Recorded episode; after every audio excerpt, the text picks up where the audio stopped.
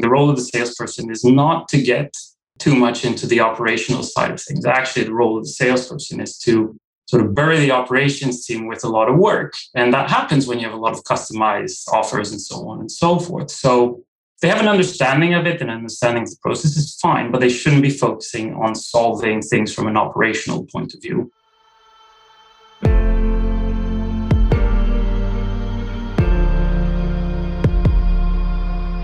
This is Rev Ops Demystified, the number one most downloaded podcast in revenue operations. We invite the brightest minds in RevOps onto the show to deconstruct the what, why, and how behind rep productivity, forecasting, metrics, and all things revenue. This podcast is brought to you by Ebsta, a revenue intelligence platform used to identify risk in the pipeline and score customer engagement.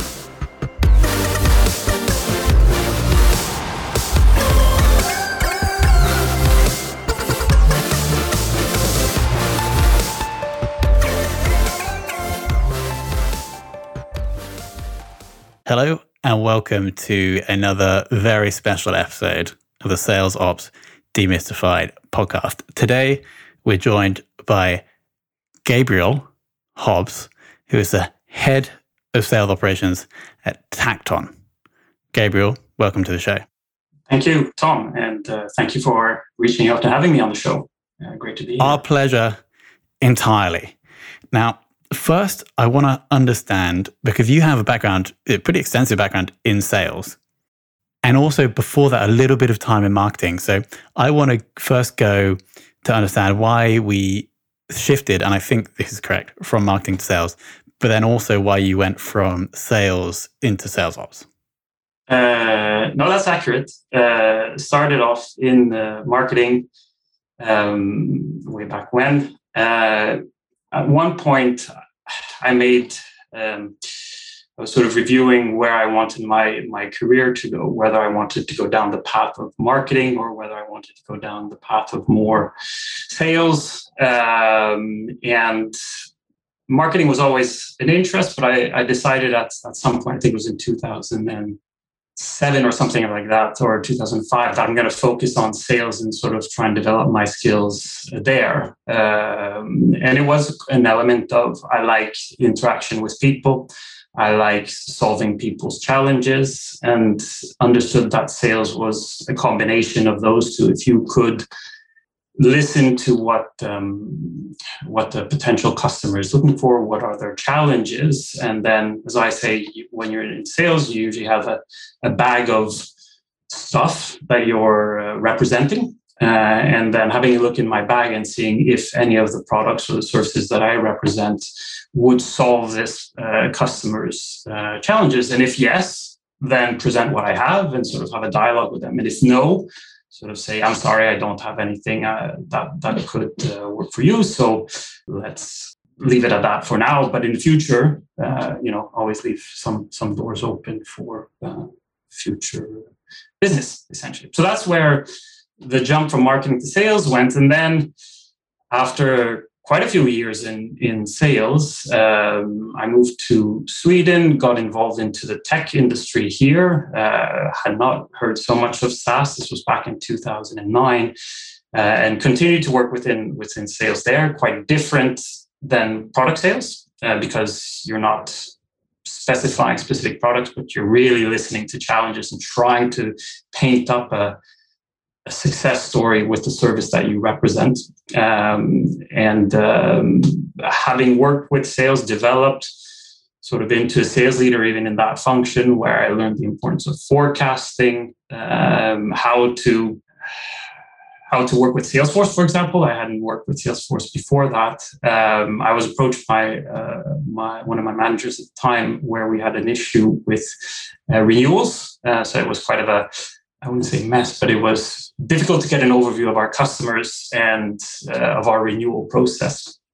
Um, so I was asked to, because as a sales leader, I was always quite a bit focused on processes and data and setting up reports and dashboards and Oh, I, I always work with that. Um, so I, I was asked if I could do the same type of process creation, but for renewals process uh, of the organization. So that's when I moved into sales operations, uh, set up uh, a process for our uh, renewals team, started a customer success team within the organization, and then eventually took over the leadership of that customer success slash account management. That's another sort of conversation to be had if it's account manager or customer success. But um, that's essentially where the, the, the, transfer came, but always sort of bringing it back to the customer, always bringing it back to the challenges, always bringing it back to the sales process. So that part, that decision that I made a while back has always been there in, in the various roles afterwards um, and is still the same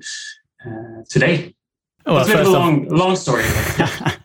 no, no. First thing I want to say is your description of sales, I thought was really, really good, um, really ethical. And it kind of made me want to be in sales more. Um, it's like the consultative approach to understanding, and then either saying no, we'll speak later, or saying yes based on what I have in my bag. I really like that. Um, then I, I just want to jump onto a point that you, you mentioned briefly about the difference between uh, customer success or account management. How do you guys deal with that at the moment? Is that as soon as someone buys, are they sent over to customer success and the salesperson or the account manager? Like, what is their role in that process after the sale? Um, so at the moment, I've seen different variants of depending on the organization, depending on the size of the organization, depending on the complexity of the product that you sell. Uh, at Tacton, we have uh, when a new customer signs on, then we would hand over the relationship over to the uh, customer success manager. So we do have a customer success manager that is responsible um, for the customer once they have signed. The account manager is still involved. Obviously, I think there's you know there's there's always as an account manager you never really entirely. And it also depends on the size of the organization, right? So we're about 150 or so. It's not, you cannot just hand over and, and the other department sits in another floor or something of that sort. We're small enough that everyone still really needs to be involved uh, in, in the organization. But the primary responsibility is on, on the customer success manager to make sure that they get uh, onboarded properly. If there are any escalations or any issues that they need to resolve, then, then they have a, a primary go to person uh, in, in the organization. Then everybody helps out, right? Uh, it's, it's if, if, if it's needed. So, uh, but again, depending on the size of the organization. And does your remit as head of sales ops extend over the customer success lifecycle? Not. Uh, I am aware, and I and I have an involvement there. Um, but my primary focus is the, the, sales process. But because the way that I see it, it's, it's a fairly small team that I work with um, and customers a lot of or how should i say a lot of departments in the organization they use salesforce as the crm platform right? So you have customer success that works with salesforce. You have support that works with salesforce. Sales that works with salesforce. Marketing that works with salesforce. And having the uh, responsibility for the crm ecosystem you kind of have to be involved with the every department that is involved in that ecosystem. Um, so indirectly, yes, uh, and also trying to facilitate the onboarding, for example, that when we do get a new customer, that there's automation around letting the CSM team or the, the VP of sales uh, of the CSM know that, hey, we have a new customer and we have a process for that. But yeah, yes and no, uh, but more yes than no. Yeah, awesome just for the benefit of the audience, roughly how many reps do you have in the team and also how many people in the sales ops function? In the sales ops function at the moment, we are, including myself, three uh, with an open headcount um, and supporting a sales organization of about, I think it's 15 uh, sales executives uh, in two regions. So we have uh, an office in North America and we have an office uh, here in Stockholm, head office with a team spread out across across Europe. Got it. I actually just for this question want to go back to a previous role at Clio. You mentioned that you transformed the way the Swedish sales team thinks and works. Could you share a little bit more about uh, what what what you transformed there? Yeah, essentially that statement that is on, uh, I think it's a reference that, that wrote that uh, about me. Uh, I was there, I had the capacity both of sales ops, but I also had the head of sales hat on uh, for, for the Swedish team. Uh, and when I came in there, it was very much, uh, I, I did the rounds and sort of interviewed all the account executives to understand how they they worked and they all had a very similar approach of working it was i come in in the morning i have a list of new leads that that came in uh, and i go through that list. I have a list of tasks and i go through that list of tasks. Um, and it was very much of a uh, here's the service. This is also a software as a service that, uh, uh service that we represented. Uh, and it was the demos were very much focused on here's how you do this click click click click click to this more consultative approach uh, where you come in. Why are you looking at the in this case it was a digital learning material to try and understand you know that there's a genuine interest. I would come into meetings and or ask the salespeople why are they looking at us right now?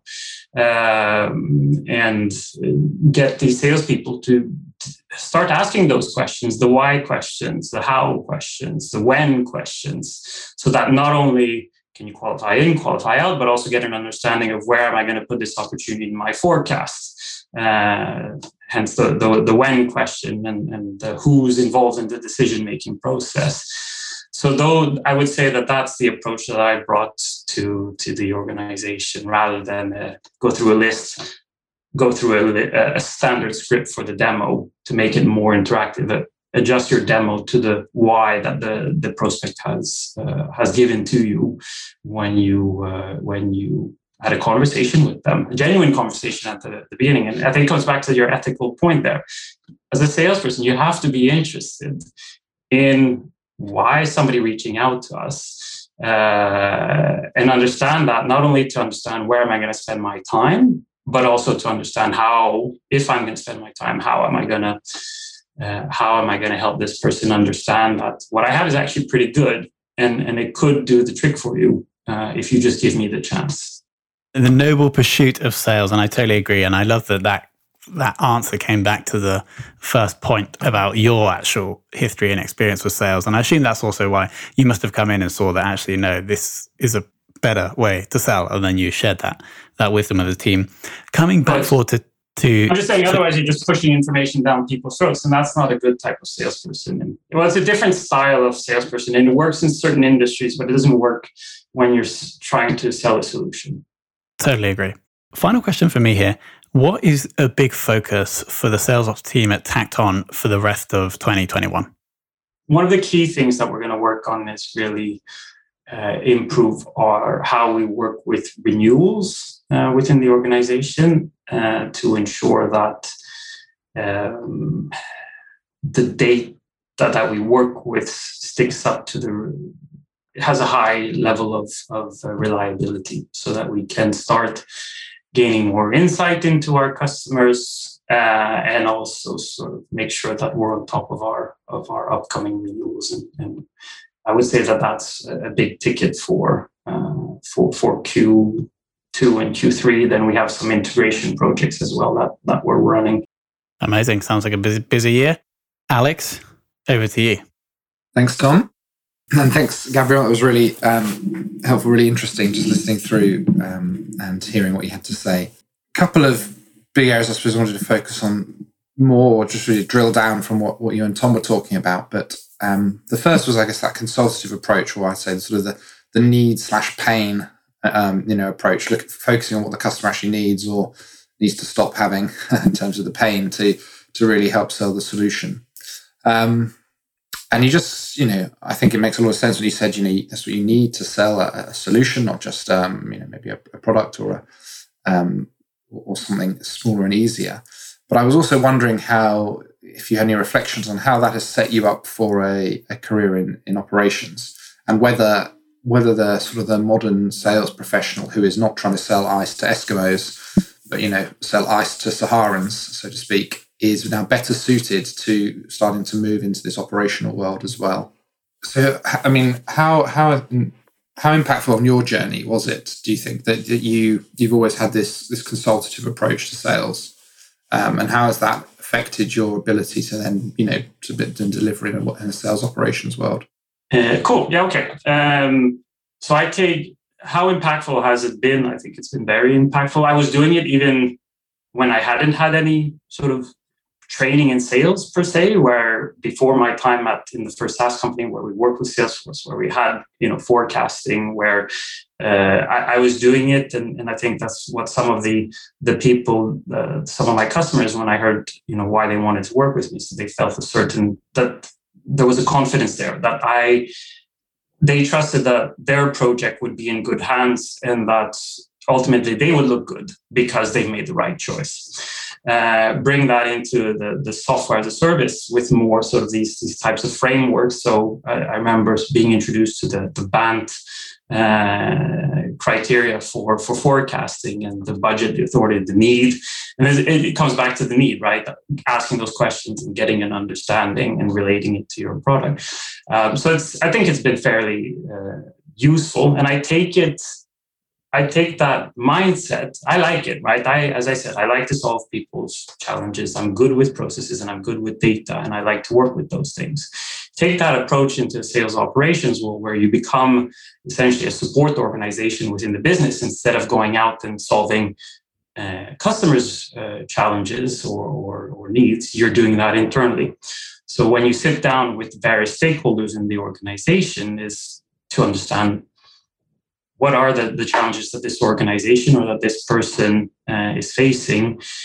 Asking the questions that need to be asked and then okay now i can help you uh, and this is the way that uh, i can help you. So i think i take it across uh, internally as well with with my internal customers. Brilliant thanks.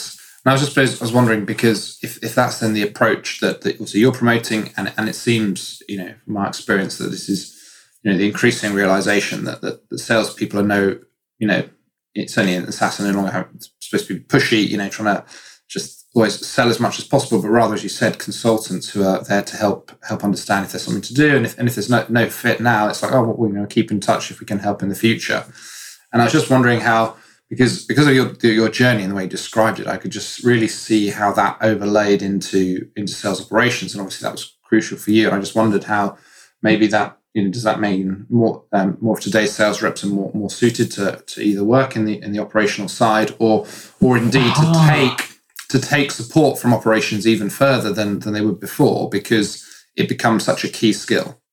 If they can help from an operational side, I think yes. So uh, it depends on on the task at hand uh, and the way that I see it again.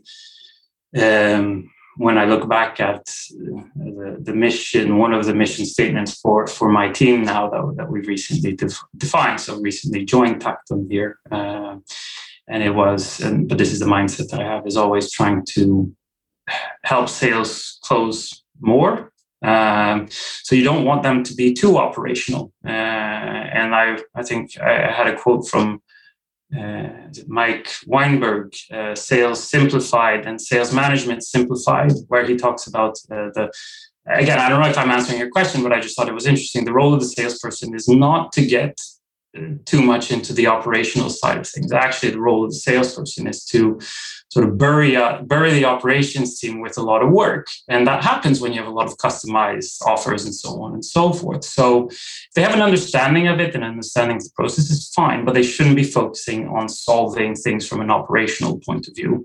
Tell us what you want, and then we'll get get the get the get the contract signed we'll figure out how to solve the operational side of things afterwards because you're involved from the deal to through to the invoicing and the renewals. That that's our that's our job. That's why we're there.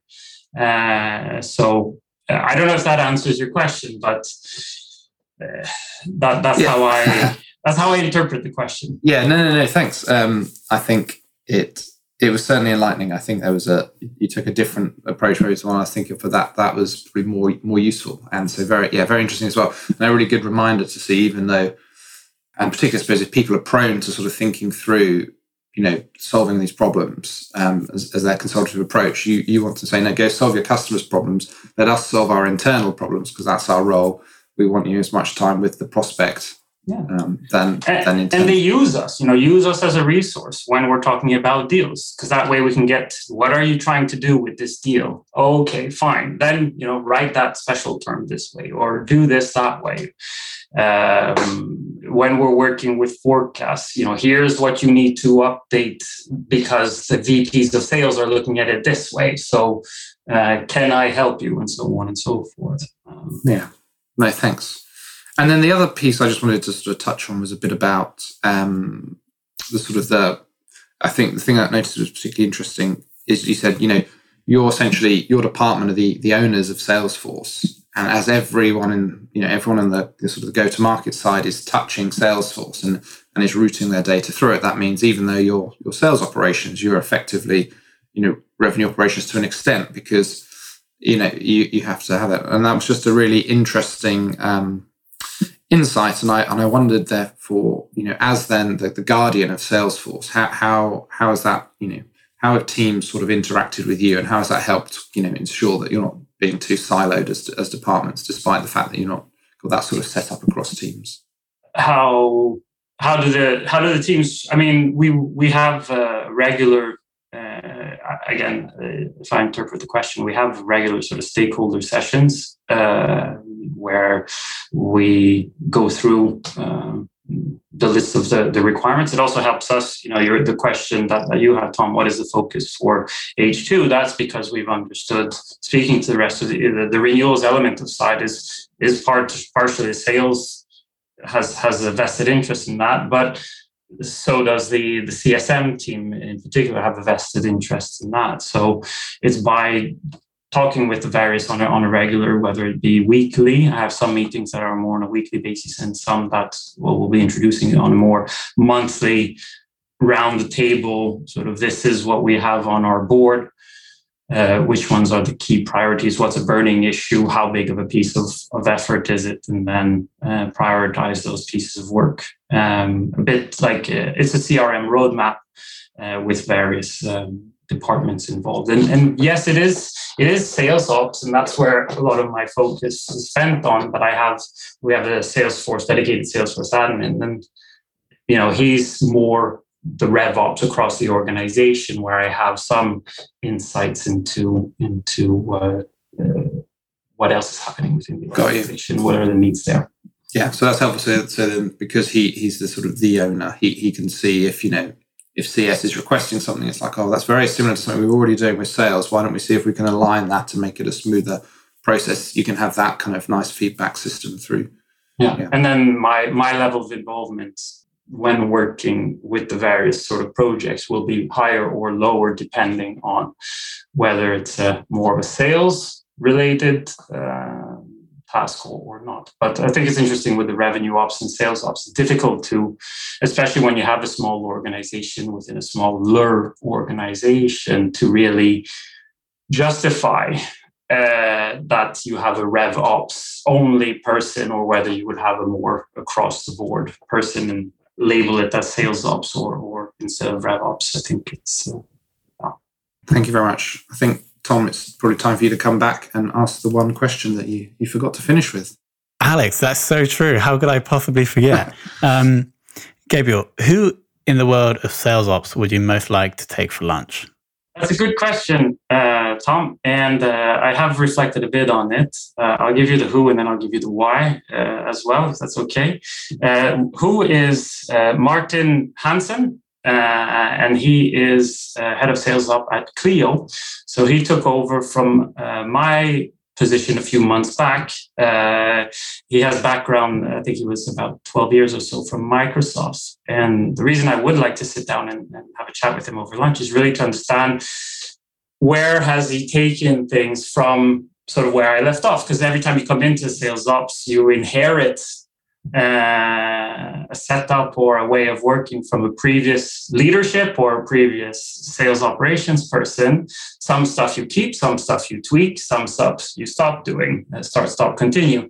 And I'd like to understand what was the start, stop, continue uh, on on on the that he's put in place at uh, at Clio. That's a really, really good answer. I love uh, the openness to understanding what he, what Martin may have loved or may not have loved uh, with the sales ops function. So I think that's a really, really awesome answer. Um, maybe we'll try and get Martin on, not to talk about um, the sales function. no, that's for the not lunch. To talk about that's for the lunch. No, I understand. It's for the lunch. It's not for the podcast, of course. Um, Amazing, Gabriel. I want to thank you for coming on. I think the the core thing, and it is quite simple. I think it's in the book. Um, the sales book that I can't quite remember now, but it's about like this healthy approach to sales that obviously you learn and you implemented, but then you clearly encourage um, with all of your reps. And I think that's the one thing that I think the audience should take away here is really taking the view of helping the customer and then directing them on to a different way if you if you can't solve their problem. But then of course, if you keep doing that, ultimately you'll build trust and maybe you will sell them something in the future. And that's what I really liked about this discussion. So thank you for coming on. No worries. It's been my pleasure. Thank you, Tom and Alex.